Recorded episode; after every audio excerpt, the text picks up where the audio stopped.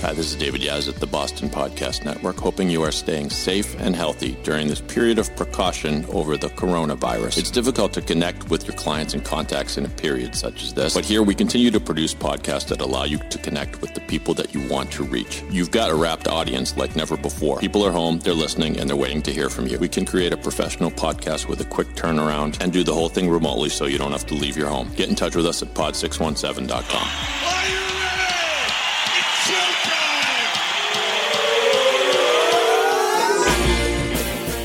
From the Pod 617 studios in Westwood, Massachusetts, it's the Boston Podcast with David Yaz and a rotating cast of characters from Pod 617, the Boston Podcast Network. This is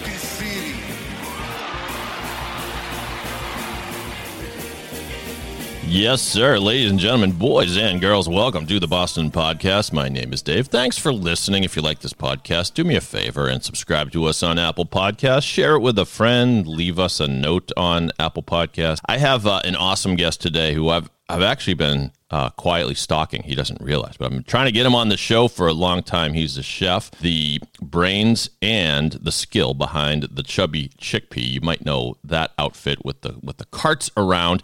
He's also in recent years opened an awesome restaurant in Sharon called Simcha, and we're going to talk about everything going on. His name is Avi Shemtov. Avi, welcome. How are you? I hope that was the appropriate amount of fanfare. I liked it. I thought it was good. Okay, By the way, so two things jumped right out at me. One is that's Jon Meterparel on your intro, right? Very good. Yes, good Big year. fan of Jon Meterparel. Yeah. Um, Meter actually. Do you know Meter from uh, back in the day or something, or just? I didn't know him at all. I'm just a big fan. And Oh. then he moved to Sharon. I only knew that because Jerry Callahan was on my podcast and mentioned that. And then like a week later, he was at Simcha. And I didn't want to do like the weird thing of like walking right up to his table. So I kind of hung by the host stand until he was on his way out. And I said, John, me, John, right? And he was like, yeah, yeah, yeah. And uh, so I introduced myself to him. I was a fan of his from, I loved him on EI. I loved him. Yeah, he brought a great element, a needed element with Dennis and Callahan with their shenanigans, and they, they you know, those two have such an edge. And Meter, I thought, brought some balance. And I'm sure he said to you on the way out. Thank you, Avi. We had a lovely meal. The fr- from the appetizers right down to the dessert. He doesn't turn the voice off. That's that's what's interesting about him. It's that's not a phony uh, voice. That's just meter. Um, no, he was super cool. You mentioned the podcast. Great. I got to go back and listen to you and Jerry. That's a great, great get on your part. Heat in the Kitchen, by the way, is the name of Avi's pod. And from what I understand, you might talk food, but you talk a bunch of other stuff too, right?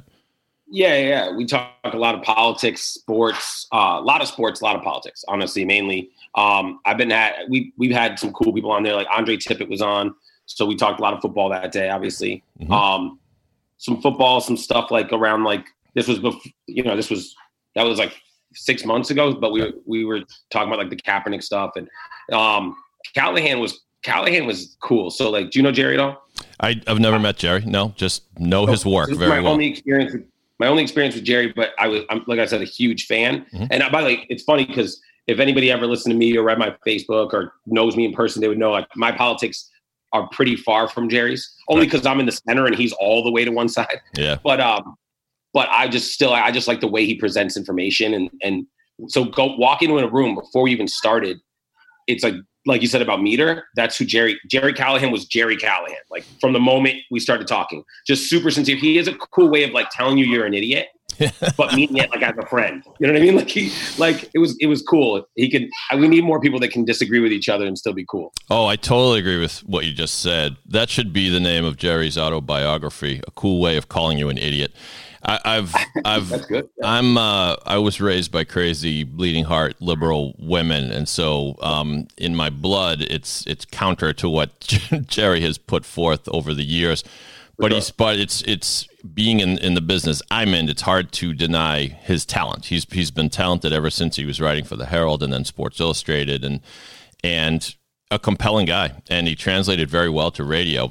Uh, the the uh, the proof is there. I don't have to pump his tires. The guy was the highest. He and John were one of the you know the highest rated in Boston radio history, I would imagine. But anyway, let's get back to you.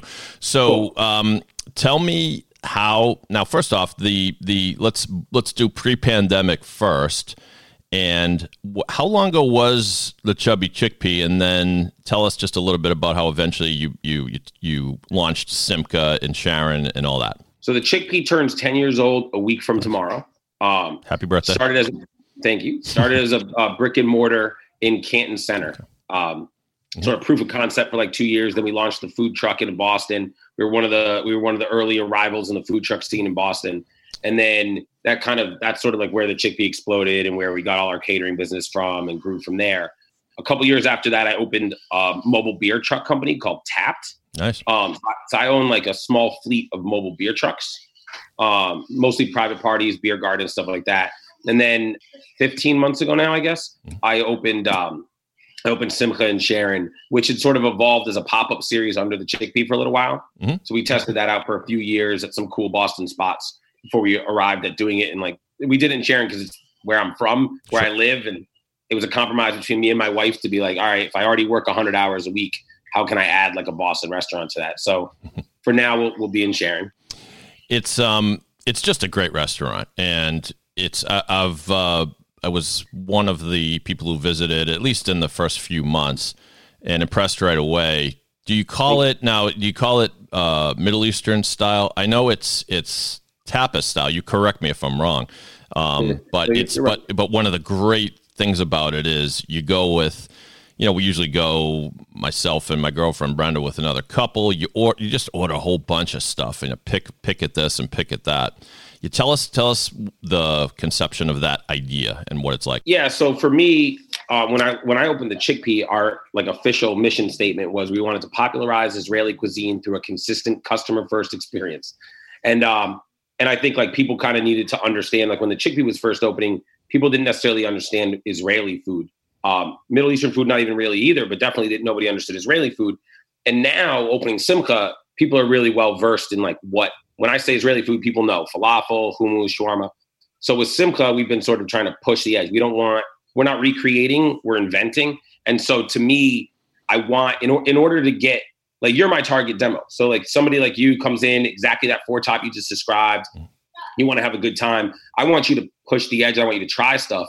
And that really only works in small plate format because, like, all right, you ordered like 12 things over the course of the night. You hated one, but it didn't ruin your night because you just like that wasn't for you. Maybe Brenda liked it a little bit better, you know. And so Right, she right, did right. a little more of that. You moved on to the Brussels sprouts. Yep. Um, and so for us, like it was, it's also it's, it's a little different, I think, for the suburbs because as much as there's people try to do cool in the suburbs, I think everyone always ends up sort of giving in and moving the line back towards universal, Mhm. just just for numbers reasons. And so for us, like we've tried to sort of dig in and be like stick to what what we opened up as a concept. Again, I'm only thir- I'm only 15 months into it, and I'm a few months into COVID. So let's see how long I can hold that that line. But that's the plan. Yeah, it's it's much needed, and and for those, I'm a Sharon guy, grew up in Sharon, and for those that don't know, we're we're kind of a, a sleepy town, and never have really had restaurants of any sort for for decades. The only restaurant of note, besides the Sharon House of Pizza and joints like that, was Alice's Mandarin Taste, which was. Um, l- let me call a spade a spade. Sharon historically has been a heavily Jewish area, and it's a little bit more diversified, for whatever word you want to use. But you put a, a Chinese restaurant in among a bunch of Jews, and you're probably going to do pretty well. So she's she's flourished for years, but it, it but it's not. It, I wouldn't call that gourmet cuisine. It's just good Chinese food, in my opinion. Um, Yeah, so I agree. yeah, and so yeah, mean, I think it is just good Chinese food. Right. So you come along with Simcha, and in recent years, we had a restaurant in the center of town, the the square, which is also good, kind of just good American fare. But um, unfortunately, you know, you've you've I don't know. I'm glad you, you uh, Simcha kind of got its feet underneath it before p- the pandemic, but um, but it's been. Uh, and I'll be a little salty. It's been a bitch for everybody. It must be must have been a bitch for you. You've been doing the takeout, which is great. I've done that a few times from Simcha. What's it been like? man so like look i think that like right now where we are as an industry or first of all every industry but then as an industry right now it's tough really tough it's always tough and it's especially tough now and then when you add in the mix of like every town has its own dynamic and sharon is just sharon's unique like we you know i've said from day one that simcha is a three year project to get to where i want it to be because like i need to be your it's hard to be your date night spot and your Tuesday night spot. So like that's something we Right. tried to balance. And then I actually feel like the folks that open the square. So I tried to get involved a little bit and, and sort of push them a little Mhm. because I think that there's I think Sharon's the kind of place where you could have two place two places really succeed if they complement each other. Mm. So like the square could just be a good like burgers and Right. salads. I've eaten there and I've always enjoyed my meals. I think they could really thrive that way. Mhm. And then they could be your Tuesday night spot and I could be your date night spot. Instead, for some reason, everybody egos get involved and you, you aim at like a certain thing. So in my opinion, like they sometimes aim like they they're more focused on trying to take that date night business Mhm. and like we don't want to become your burger joint. So Sharon ends up losing because there is no your burger joint and we're so I, I guess how I would say it's just up and down. It always is in Sharon. It's been it's been tough to get a foothold. Our takeout business was crazy when we first started. Um, really focusing on that at the beginning of this, and then people's attention spans they just start to like wean off you a little, and then they remember you and they come back. So it's just we it's completely there's no predictability about it. Right. But we just opened outdoor seating, and we've opened like a really cool space, and I'm hoping that I'm hoping that there's enough people out there that want that want to do something cool. It's super distanced. Um, I mean, we exceeded all the, the guidelines as far as space between the seats. We've made a choice not to go indoor, um, just for a lot of internal reasons with our staff and how we feel about things. So we're going to really focus on. We've got as many seats outside as we did in the restaurant. Mm. So it's like on a nice night, I think like hopefully we can still be a running restaurant. If not, I'll sell more beer on a beer truck. I guess. so, so I hope Simcha sticks around for three years total and beyond, um, because I, as I've already, I've already sung its praises. By the way, the, the chicken is my favorite. There, there's everything is great, but that chicken is. What's the secret behind that chicken? I might as well ask. Yeah, so the chicken, I actually, so I do a Facebook, uh, like just on my personal Facebook, I do like a, at nine thirty on Sunday mornings, I do like a like a live cooking thing, Oh, cool. and it just it, it kind of just started out of I wanted to cook shakshuka right when this COVID thing started.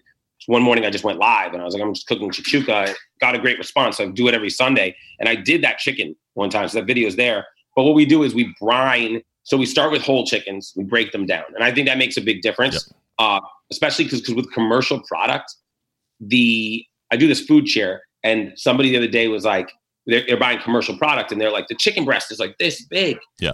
yeah, it's kind of crazy, Mm. like commercial meat when they when they there's chickens that are just for the breast, there's chickens that are just for the leg. Mm. So when you buy that stuff, and I think it, it's harder to get it right that way. So we break down whole chickens, and then we brine them for six hours in our sloob, which is a Yemenite hot sauce. Mm. Uh, then we desalinate it, and then that just gets tossed in chickpea flour, unseasoned chickpea flour, and deep fried, Mhm. and then finished in a hot sauce that we make in house, like as a take on Nashville hot chicken.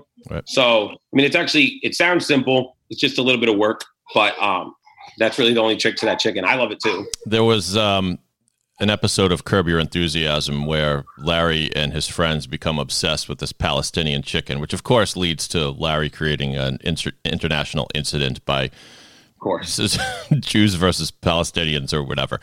But I always wondered what that chicken tastes like. Your chicken is what I imagine that Palestinian chicken tastes like. It's just so succulent. And you're right. The key is we're used to eating chicken, boneless chicken breasts. It's sometime in the 90s or something that became the thing that everybody just has to eat.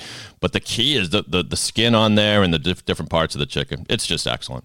By the way, I, I, I'll back up a sec. Did, did, are your do your do you have Israeli blood in you, or was there a different reason why this kind of food inspires you? You know, no. So I mean, I'm an Israeli citizen, but my my dad was born in Israel, so I wasn't born there, but my dad was born there. All I have a huge family that's all still there. My dad's the only one that came over here. Mhm. Um, so I mean, I, I I have half Israeli blood in me. I have an Israeli passport, and I I make it there quite a bit. A lot of my family's there. So Not- if I was gonna, I mean. If I if I decided to open a burger joint next week, it would be an Israeli burger joint. It's just sort of the game. I've been. Uh, I'm stating the obvious, but it's an amazing place to visit. I've been, I think, three times. One time, I had chance to visit a friend who lives in the old city of, of Jerusalem, which which talk about it, it, uh, an amazing place to live. For those that haven't been there, the you know, it depending upon what part of the old city you're standing in, you might be standing on something that legitimately was there in the days of King David, and that's not an exaggeration. That's that's true. And then the old city is just I don't even know what you would call it. It's, it's the whole thing is kind of built out of stone. Um, I don't know they what call, it, they call it Jerusalem stone. It's it's that white brick. Right. So at Simcha, that's what that wall that's oh, come on. Yeah. is meant to look like. So it's not that's not actual Jerusalem stone. We couldn't source that. Right. But we spent a lot of time finding the tiling that's meant to that's that's what we're trying to recreate is that stone that Jerusalem is built out of. Yeah. And this guy is a friend of mine. Just absolutely beautiful apartment when you walk in, totally modern and everything but built mm-hmm. into the shell of that what I presume is in fact an ancient structure, which is just un- unbelievable. So you, you mentioned and and uh, apologize listeners for jumping around, but give me a break. It's Monday as as we record this. Um, the you know Governor Baker announced that if I'm not mistaken, either today or tomorrow is the day when restaurants are allowed to have indoor seating. Um, you you you just said you've made the call not to do that. Is that for the foreseeable future, or what's the plan? Yeah, like so I'm really careful about this one just because as a small business owner, I feel like it's really, really important to do what works for you, what works for your family, for your team, for your guests, but not to interfere at all with other people's business. Like I didn't, I'm not saying that I, Avi Shemtov, won't go eat at somebody else's dining room. I definitely support my friends that whether because they feel like they've got a better plan or their space is more conducive to it, or to be frank, because their staff is built differently or their business is built differently that they need to do it. I totally rock with those people. Uh, I mean, there are people I love and care about deeply who are going to open indoor dining, and I don't think they're bad people. I don't necessarily think they're even making the wrong call. For me personally, not having all the answers and having things move so much, I just I believe in sort of playing things the same way I play poker. Like if you're going to fold a seven-two offsuit every time, fold it every time. Sometimes right. three, trip sevens are going to come on the board, but you just have to play it the way you play it. So for me, from day one, I've had a, a, really honest, transparent relationship with my with all of my staff about this. We've been lucky not to have to let anybody go unless it was their choice to go.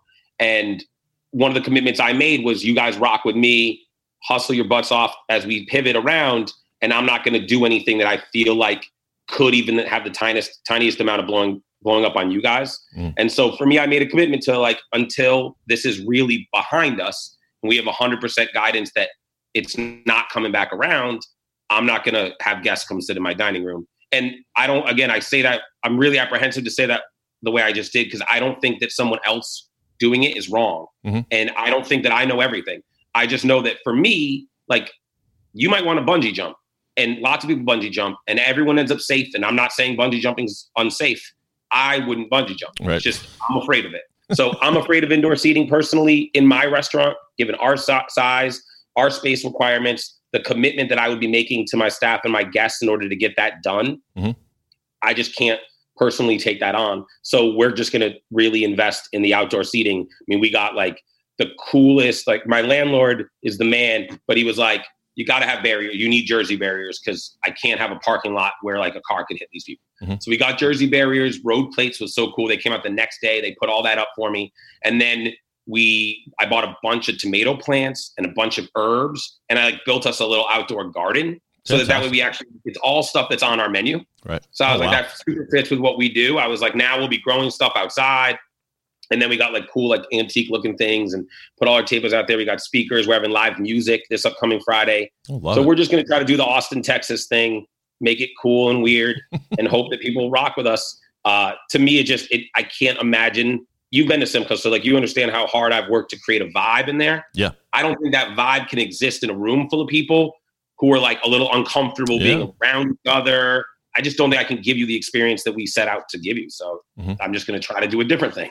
Yeah, it's cozy, and um, I hope your momentum continues. I, I, bumped into an old fraternity brother of mine at Simcha and he li- I believe he lives in Wellesley, and I just don't get to see him that often. And he came, he started walking up to my table in, in Simcha. This is pre-pandemic, of course.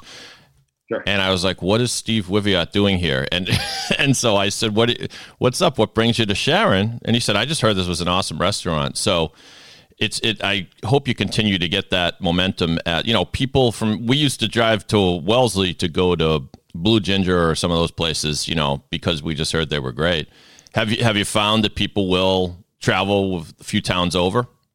Uh, yeah. So for us, like one of the big reasons why I put I chose that spot in a plaza, and it was like, look, I with what I wanted to build, being in a shopping plaza wasn't ideal. That's not what I wanted. Yeah, and it's I just- kind of it's like, pardon me, Avi. It's for those that don't know, it's um it's a nondescript shopping plaza to be kind, right? Yes, agreed. and so that's why, like, I worked so hard. Hopefully, when you've been there, hopefully you felt that it's different when you're inside. I worked really hard to like. That's why we put the Jerusalem skyline from like back back mounted in vinyl on the window and, and sort of made it so you can't see in. Is because, but the reason I needed a shopping closet is for me, I was really intentional in picking a space that size. So I think I'm at a point in my career where I where I can run a 38 seat restaurant and draw. But 65 seat restaurants, you know, you're 20 seats empty on a Friday night and you're getting crushed for it. And I don't know if I was there. And then also I needed parking because I knew that like at the price point that I'm at, at the creativity level and the pushing the envelope aspect, I can't live off of Sharon. I can't even live off of Sharon, Canton, Easton. I need you to be able to leave from Wellesley, Dover, Andover, and and know that like when you get there, there's a place to put your car. Absolutely. So that that was really intentional, picking a spot like that. And I'm opening a spot two doors from there now. Mhm. Um, so I've fallen in love with being in that plaza. I'm hoping to, to make it less nondescript. Uh, you know, like hopefully there's little things that we can do to make it cool. We'll find out. Well, it never bothers me to drive there. I'm, I'm just I'm just saying, as shopping plazas go, it's not what you'd call Tony. Historically, it hasn't been, but it, I it- to me, it doesn't matter. I mean, it's I'm going to a great restaurant. By the way, by yes. the way, it's funny that you it's funny you mentioned Blue Ginger. Yep. Uh, for a couple reasons. One, so Blue Ginger is like the first restaurant that I ever had like an adult like oh wow, this is what great dining is Right. in my head experience. And then also Ming has been really cool to me in my career. I was on his uh on his national television show. oh, cool. Um, he's been really cool to me. But also, the very first time I listened to your podcast, Mhm. you has anybody ever told you that eyes closed, you and Ming Tsai sound exactly the same? No, Like, wow. exactly to the point where the first time I listened to your podcast, I thought I had screwed up and lit was listening to the wrong thing. You sound and it's and I, today as we're sitting here talking, I'm thinking the same thing. I'm like, he sounds exactly like Ming Tsai. Well, like- hey, that's good company. funny. Good company, as far as I'm concerned. No, you guys are Yes. both great orators. great orators. Thank you. Uh, Yeah. Yes, I'm a very cunning linguist. Oh my God, bad joke. I'm sorry again, people. It's Monday. It's Monday. Is that So a rap group? that That, that's a rap group. the cunning linguist. is cunning linguist. Yeah. No, it really is. It's like an No, I believe underground you. hip hop group. I Yeah, believe you. cool. They were good. They were good. I just know it as a bad joke from one of the Austin Powers movies. Anyway, um, you so you and listen, I, I think that give would give a lot of people um, comfort your your approach to this because as it's one thing for the governor to say restaurants are open, it's another for people to actually go to them. And I, I and you know you've got I don't know about you. I know people all across the board on this. I know people who are now letting basically letting their kids run wild and hang out with their friends and go to the beach with their friends, almost like th- there's nothing going on. And then the others are the other other spectrum that it's like you, you know we're not going to have a vaccine within a year. Um, if we don't continue this vigilance, then we're we're going to face some disastrous numbers like other states are experiencing. What what do you So do you think? eat- go ahead, go ahead, Do you Avi. eat hamburgers? Do you eat hamburgers? Sure, love them. Okay. What what temperature do you eat a hamburger at? I couldn't tell you. Uh, 90, Or not? Like, I don't need a number. 98.6. I mean, like, how do you? Is it Oh. rare? Is it medium rare? I like my. I like mine um, uh, medium well. That's okay, how I cool. like So mine. actually, me too. Okay. Perfect. I'm with you there. But like hamburgers are a great example of like of a, a from a food standpoint of a pandemic. Okay. It's something that we know has risks. Right. It's and and anyone that says that there's no risk is just ignoring stuff. Mhm. It's no, there's a risk. Like E. coli exists in a very tiny percentage amount of beef, and when it is ground and not cooked all the way through, that exists. Health code makes us tell you that at the bottom of the menu that I'll serve you a burger that's not cooked all the way through, but until it's medium well, that risk exists. Right. Now, then there are people that make choices. There are people that say, I love an undercooked burger so much that I'm willing to eat that at my friend's backyard barbecue, right? Right. I'm not willing to do that, but I respect your right to do it. For me, my friend's backyard barbecue is the least safe place. He knows nothing about food safety. I don't trust him. Right. Okay. Then then there's places that are like, okay, I'm only going to eat it at really nice restaurants because I trust that they're sourcing great product.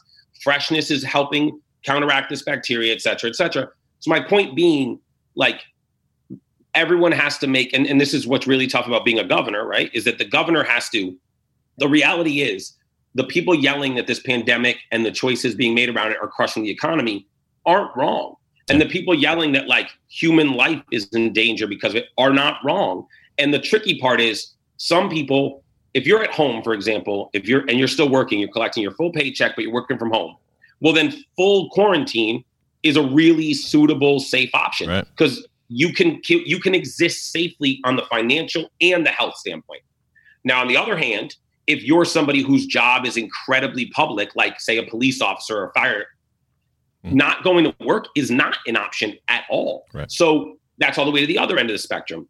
I think that people need to understand and respect that every person in every profession across the board is having to weigh those two things and everyone's gonna that seesaw looks different for everyone so if i owned a 200 seat restaurant in downtown boston with a monthly nut of 30 grand before i even opened the doors mm. and most of my staff depended on me being open in order for them to feed their children i might lean the economics a little heavier than the health i might roll the dice quicker now i own a 30 seat 38 seat restaurant in a tiny suburb where most of my staff is either salaried or can be pivoted into other areas of my business so I don't have to lay everyone off or anyone off and I can just do takeout and outdoor seating. So I'm going to do that. To me, the indoor ad for what it does for my business isn't worth the increased risk for my staff and my guests and my family. But I want to be transparent that that's that's a decision about economics. So if you're the governor reopening restaurants isn't about, oh, hey guys, this is behind us and it's totally safe. It's about where on the seesaw are we right now? Mm-hmm. Are we crushing our economy? Are we leaving people food insecure and homeless?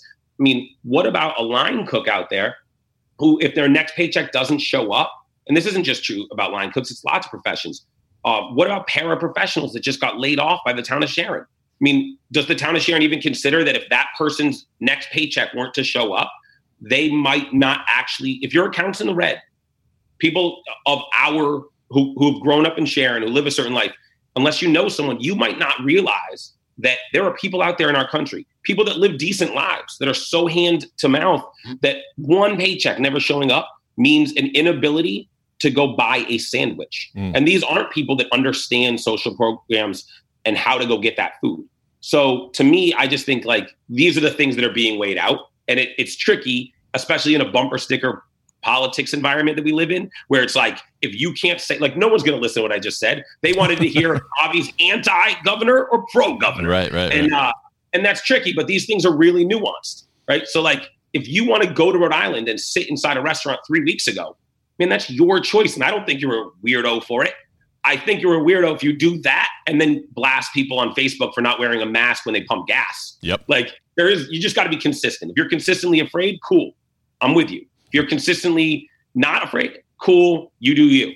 Uh, just don't don't play at both sides. Man, I think you're a genius because you you have you're singing a song that I've been singing for a long time, and and I'll I'll go a little philosophical and take it a step further. That it, it's not just analyses of things like like this, and you're right that there is a ba- it, it's all a balancing act, and it's not nobody's right on on either side.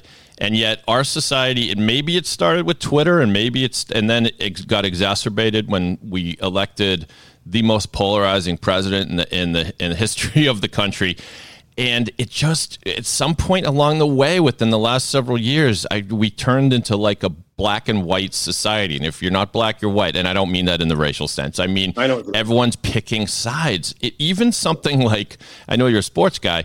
Tom when tom brady i feel like we talk to sports fans and people either think tom brady is the greatest or he's a cheater. He's he's a, he's a cheater period. Well he broke the rules. Well yeah okay. Uh, to, to me I'm, i always want to ask the next few questions are we sure he broke the rules? What rule did he break? Is it a really important rule or is it a rule that people break all the time? And maybe that's a clumsy analogy, but in and you see and you see this on social media. I do think our president's a buffoon. I'm not alone. But I don't like the people going online saying, if, if you voted for Trump, defriend me. I don't want to hear anything you have to say. I To me, that's crazy. There are millions of people who voted for this guy. And you know what? If you're afraid he's going to get reelected, maybe listen to these people. Find out why. Do you agree? So I have a, I have a theory about Trump's election yep. that, that I want people to, to know. Um, I believe, so I lean left of center. And I, I always, I consider myself an independent but I've only ever, and I'm pretty transparent about this, I've actually, to this point in my life, only ever voted Democrat. Hmm. So to me, I think sometimes when things are in shambles, you got to focus more on your team. Now, whether that's me looking at a review that really hurts my feelings and I don't think is fair, but I hmm. think is honest, and then still, instead of being mad at that guy, we clean our house up. Yeah. Same thing with politics. The Democrats, here's where I think we went sideways. The whole Christmas tree in town centers thing. Yeah. We undervalue how important people's individual happiness is to them. Mhm. And so when we started taking away things that mattered very individually to people, we started creating good human beings that are otherwise smart, that are rational and empathetic, who still, when they went into that, that polling station, they were like, if this goes any further, these people are going to tell me that I can't be me. So we almost created enemies by taking away the ta- man. A rabbi said to me one time, he, "There's a rabbi here in Sharon who fought really hard on a state level for Christmas trees in town centers, and he has a menorah in Sharon Center along with a Christmas tree." And I asked him why he went out of his way to fight for Christmas trees, and he said, "Avi said, anytime somebody loves something a lot, you should be happy because mm-hmm. love of anything that's what makes the world a better place."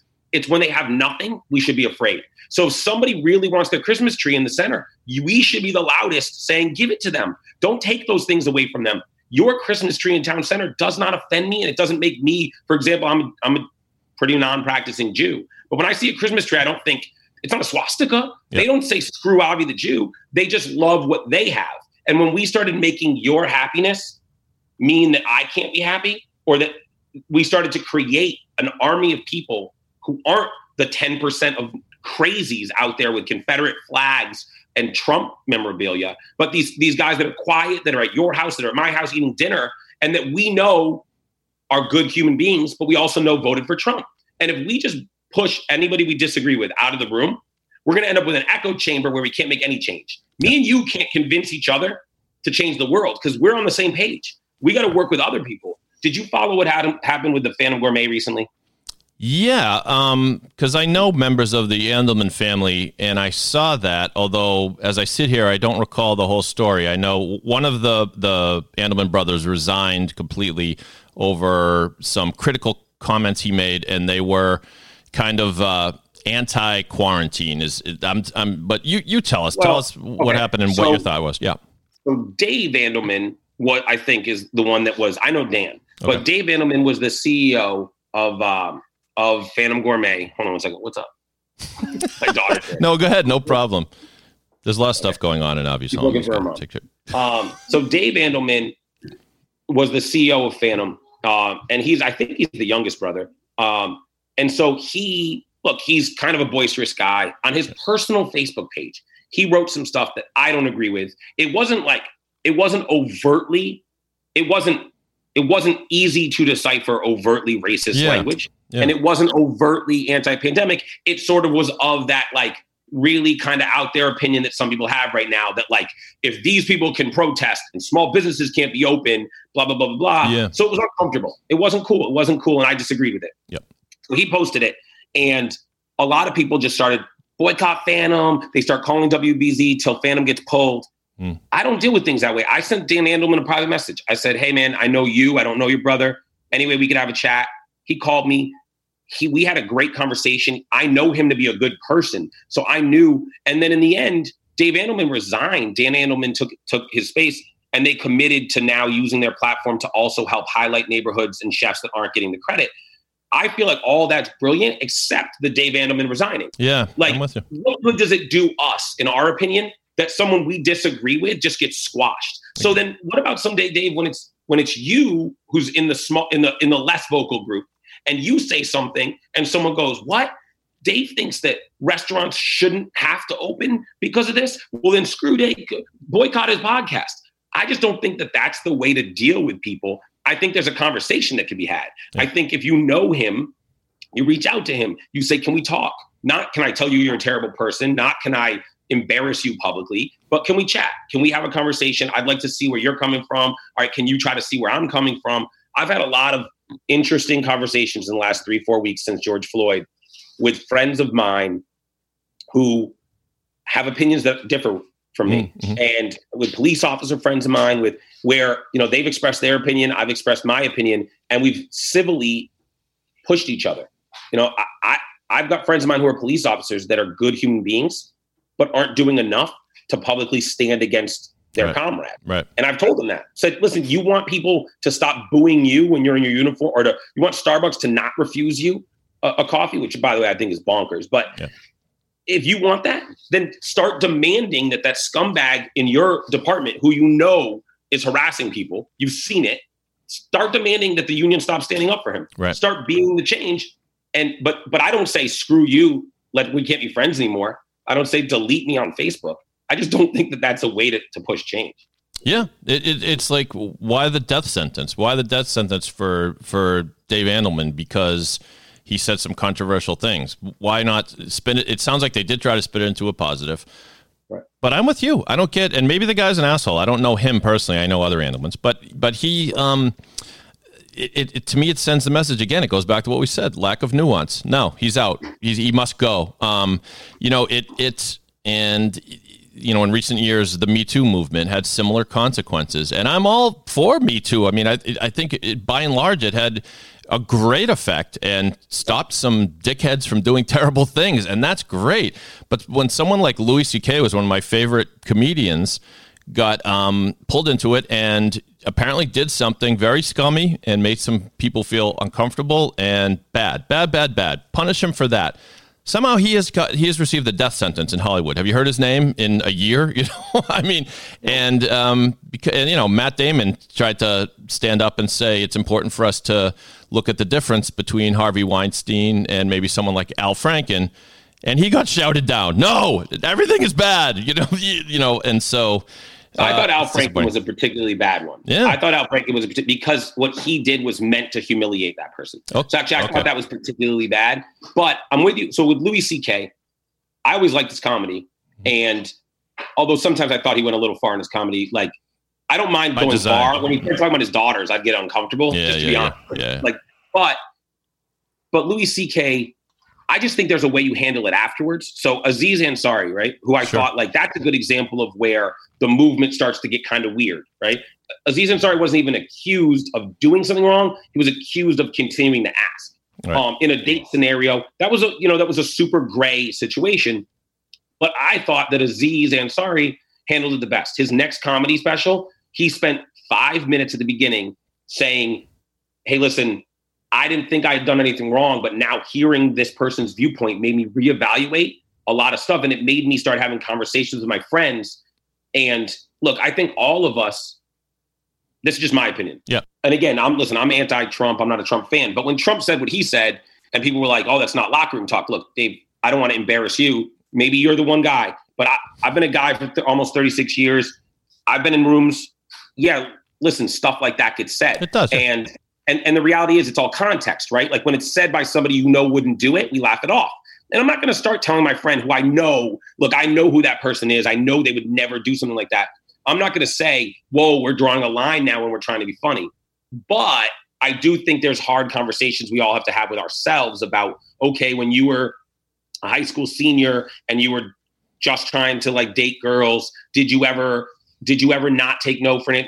Not, violate, not step over, but were there times where you look back at it and went, I viewed that situation differently than she probably did? Oh, And absolutely. I thought that's what and I thought that's what Aziz really did a good job of saying, Mhm. which was so to acknowledge that I understand where this woman's coming from instead of to say, screw you, you jerk. And Louis C.K. hasn't done himself any favors because that's his approach. Is he came out and he did some stand up at first when he first started coming back, Yeah. and he, he did the small comedy clubs, and he was like, "Yeah, last year I lost more money than anybody ha- did." Blah blah. And it's like Louis, and you did some things that like, they, again, not to embarrass you, I can just say that's something I've never done. Like that seems like a weird thing to do. Yeah, So, like- I don't, yeah, I don't know how deep we want to go on it. I, I agree. It, it, it, it is borderline bizarre. The way I interpret it was that um, when he was growing up, Louis C.K., by his own admission, was just kind of a, a fat loser. I don't know if he was always fat, but he, he he's very self deprecating along the way. Sure. And I just wondered if that was a reflection of maybe because I'm a celebrity, maybe these women will actually uh, like something like this. Now, obviously, he called it he called it really wrong, um, and maybe you're maybe you're right. I haven't followed everything he's done in the wake of it, but the I'm glad you brought up Aziz Ansari because that was one sort of bright moment in in hope for nuance, I think, because when he came out, and for those that don't know, there was a woman who accused him of uh, being inappropriate in during after a date, and it, it, was like you said, gray area, big time. He didn't force himself on her per se, but she said she was meant to feel uncomfortable during the course of when they were getting intimate. He he he asked for something. She said no. He asked like four more times. Right, and finally, she, she yeah, right, and and certain voices, including certain female voices, came out afterwards and said, "We got to be careful because this sounds like just a, a bad date." and and maybe she should have written it off to a bad date. We can't get into anybody's heads, of course, but I'm gonna go watch his comedy special because I haven't seen that. He um he's you know another sort of bright light in comedy and interesting guy. So I'm glad he he at least actually, seems to survive. It's actually a great special too because he deals with a lot of the race stuff, Mhm. and he's got a he's got a very funny way of dealing with it. Um, so yeah, I encourage you to watch that one. It's funny. He's smart. He's he's one of those. There's a couple comedians out there who I think educate while being funny, Mhm. and I think that's really cool. By the way, I don't hate Louis C.K. Yeah. I just think like I also kind of understand why other people won't let him back in the room. I know? gotcha. But I do, but I do still think Matt Matt Damon's right. By the way, to Yeah. clarify, Yeah, because what Harvey Weinstein did was criminal. Yep. I mean, Harvey Weinstein belongs in prison for what he did. Yep. That's there is a differentiation. absolutely, absolutely. Yeah, and it's again. And by the way, we're up against the clock here, but I'm having too much fun with Avi. We'll spend just a couple more minutes here, and um, the the the last note that I wanted to bring up was things going too far, lack of nuance. And maybe I don't have the whole story here, but what I'm told, one of the streaming services removed the movie Blazing Saddles from its library for the reasons that it uses the N word and there it there's some racist stuff in the movie. Put it that way. I don't. I want. Did you hear that story? You follow that at all? yeah, I saw that. I know Gone with the Wind too, and a Gone with the. Wind is, is another one. And I don't remember what the material was in Gone with the Wind. I'm sure there is some terrible stuff that was of the era.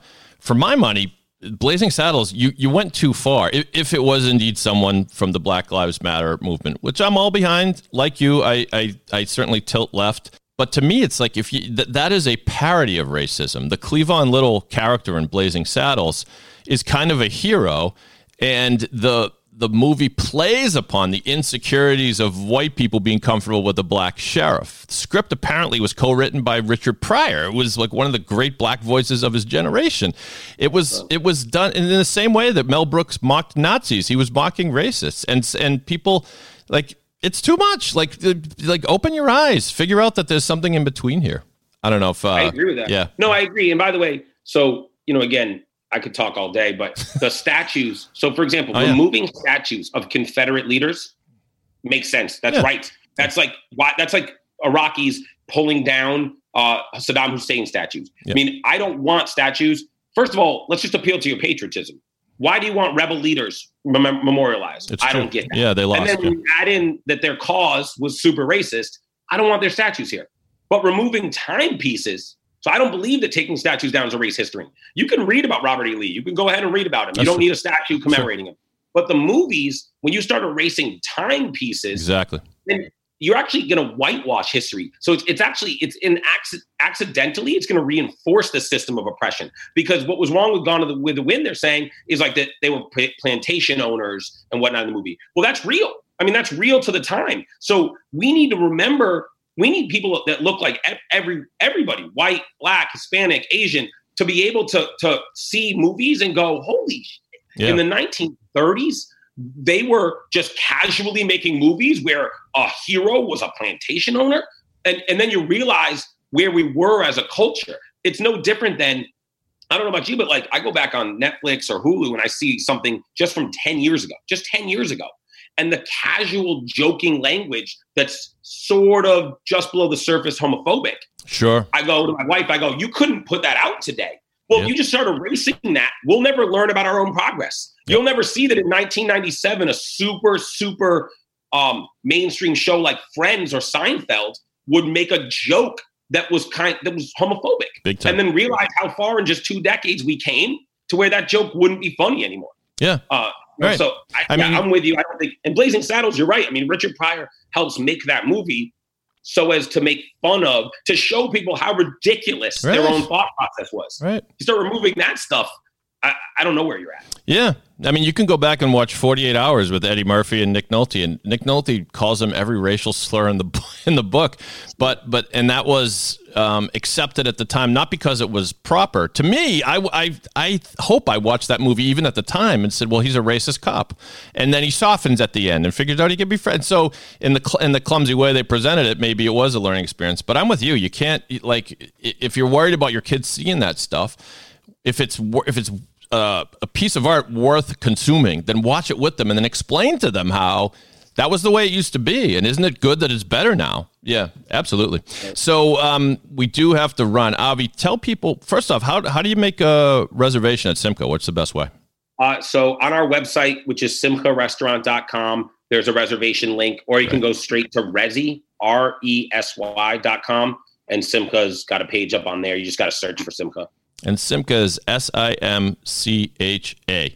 Don't try yeah. to use the uh, Hebrew letters um, because you just get confused. I mean, I do. Yeah, anyway. you need English. Yeah, anyway. you need English. and um, it, any, should people find you on Facebook? I, I enjoy all your posts. And um, is, is, that is or does the restaurant have a Facebook page? Or I don't know that. Well, the restaurant has a Facebook page. I have a Facebook page. Um, I'd say that they're two very different content. Uh, but um, yeah, Simcha Simcha Restaurant or Simcha Boston is the Facebook page. Mm-hmm. Uh, we're also on Instagram with Simcha. But I, I, always feel like if you want information about actually coming to the restaurant, then the, the Facebook page makes the most sense. Great. Or the or the website. Great. Make sure to go there, man. Try the chicken, but try everything on the menu. It's fantastic. And Avi, I wish you well, man. It, I I don't want a Sharon, Massachusetts without Simcha. And um, keep on it, man. Hope you had fun today.